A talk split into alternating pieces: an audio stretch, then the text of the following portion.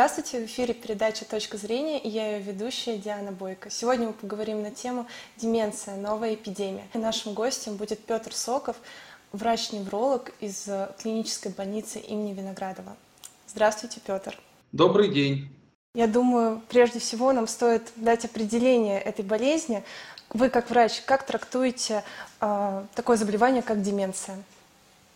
Ну, здесь трактовка э, не очень вариативная. Мы можем говорить, что деменция – это приобретенное слабоумие, э, которое развивается на фоне какого-то заболевания, какой-то генетической предрасположенности или э, на фоне каких-то других проблем.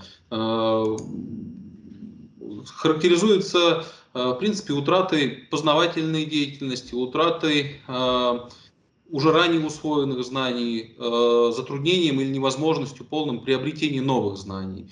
Э, вот, э, является достаточно распространенной проблемой и, к сожалению, фиксирующей проблемой, потому что наше население планеты, население земного шара увеличивает свою продолжительность жизни, и все чаще и чаще люди достигают возраста, в котором в большей степени распространено э, это заболевание. Как вовремя диагностировать деменцию? Э, это сложный вопрос, потому что в большинстве случаев э, ко мне на прием приходят пациенты, обычно пациенты со своими родственниками, уже в достаточно развитых стадиях, э, в достаточно клинически выраженных стадиях деменции. Начальные проявления деменции заметить не всегда просто.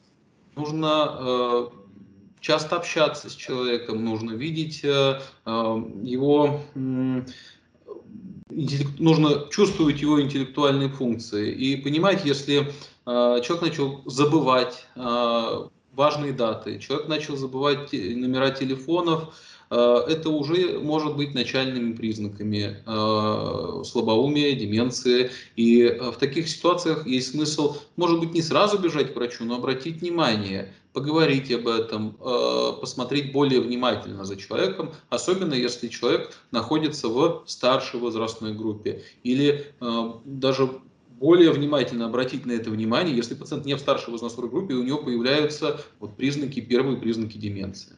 А как меняется качество жизни пациента, у которого диагностировали деменцию?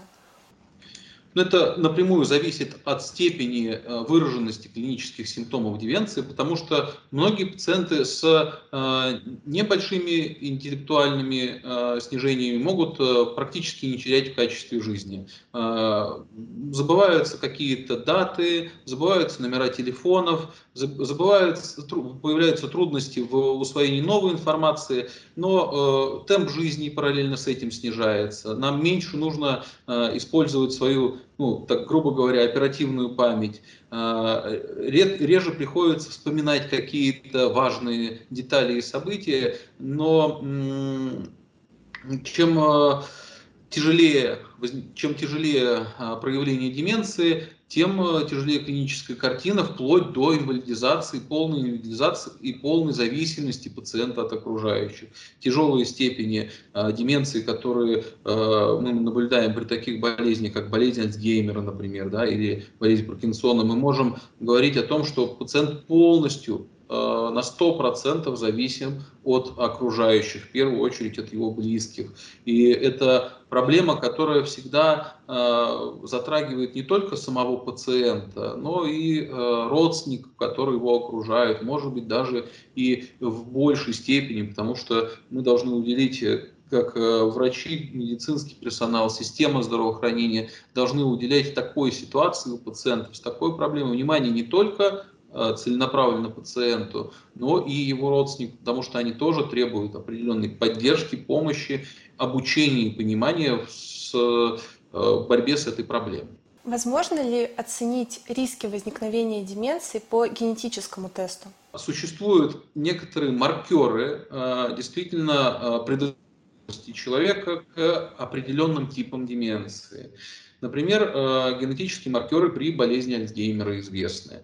Но э, большинство множество деменций развиваются на фоне не генетически детерминированных э, предрасположенностей. И, например, пациент, у которого есть высокая предрасположенность к возникновению старческой деменции, он может обойти эту проблему, работая с Э, высокоинтеллектуальной нагрузкой, работая э, творческо, активно и соблюдая правила так, активного социального образа жизни. И вполне возможно, что тогда э, на одну чашу весов, на одной чаше весов лежит генетическая какая-то предрасположенность, а на другой чаше весов лежит весь сам фенотип и вся жизнь человека, которая является социально активной. И в, в некоторых ситуациях перевешивает одна чаша, в некоторых ситуациях перевешивает, к сожалению, другая. И предрасп стопроцентной генетической предрасположенности, что вот мы посмотрим, увидим какой-то ген и точно будем знать, что вот в этом возрасте будет вот проблема, такого, к сожалению, или к счастью, теста э, в настоящий момент нет. Существуют ли э, способы или профилактика лечения деменции?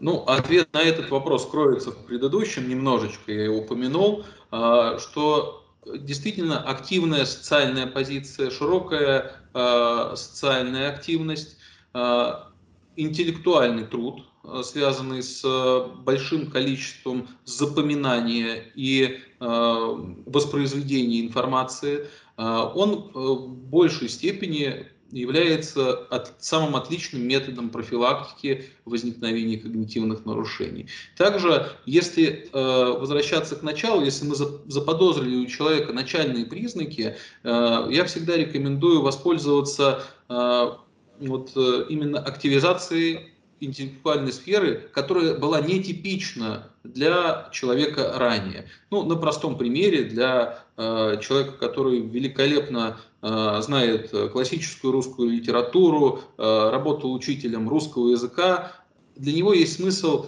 э, уже в предпенсионном или в пенсионном возрасте взять учебник математики, алгебры и начать с того раздела, который для него затруднителен, для того, чтобы задействовать те зоны э, нашего интеллекта, которые ну, большую часть его жизни отдыхали. Это поможет возобновить э, интеллектуальные функции, поможет их несколько простимулировать.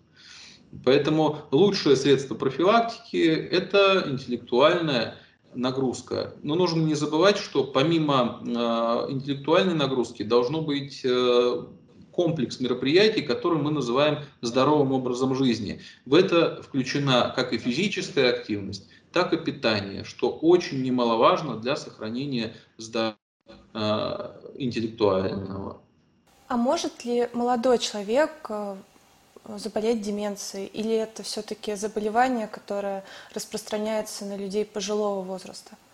Э, нет, есть э, причины, есть заболевания, э, которые приводят к возникновению деменции в раннем возрасте. Это могут быть как генетические заболевания, это могут быть различные заболевания инфекционные, заболевания, которые связаны с э, метаболическими нарушениями. И здесь э, нет какого-то возрастного порога для возникновения этих заболеваний. Э, можно сказать о том, что это может быть вторичным проявлением какого-то заболевания, и деменция будет одним из симптомов какого-то тяжелого заболевания. И здесь больше идет э, вопросов к распознаванию, диагностике и профилактике именно вот широкого спектра заболеваний, которые могут приводить к деменции.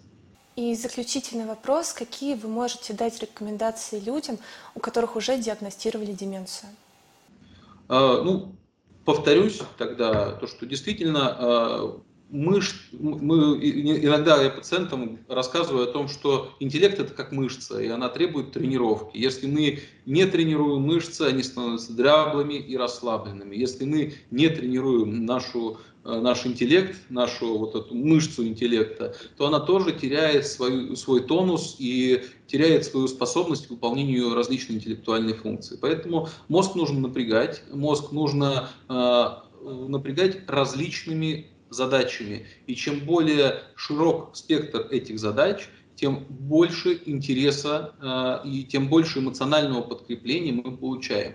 Чем более сложную интеллектуальную задачу мы решаем, тем больше удовлетворения мы получаем, и тем больше мы стремимся выполнению э, более сложных и более интеллектуально затратных задач, э, с которыми мы будем сталкиваться в дальнейшем. Э, у каждого пациента, у все вот эти моменты всегда должны расцениваться индивидуально, и подход должен быть сугубо индивидуальный. И нет двух одинаковых деменций. К ним должен быть всегда вот такой вот эксклюзивный и э, человеческий подход. Пациент должен получать э, полную информацию и э, максимально четкий план действий, что делать какую, э, какую интеллектуальную нагрузку можно получить, какие игры можно играть, какие книжки лучше читать э, и какие э, интеллектуальные задачки есть смысл прорабатывать. Поэтому нет какого-то универсального решения, тем более нет какой-то универсальной таблетки, которая бы помогла вылечить деменцию. Это всегда сложный, долгий, кропотливый подход, который требует усилий от врача, от родственников и от самого пациента. И если вот эти все э, три участника процесса готовы вложить какой-то кирпичик в, в фундамент здоровья, фундамент интеллектуального здоровья, то есть всегда большие шансы очень хорошо побороться с этой проблемой. Спасибо, Петр, за интересную беседу. Было очень увлекательно. А с вами была Диана Бойко и Петр Соков, врач-невролог клинической больницы имени Виноградова в программе «Точка зрения». Хорошего дня!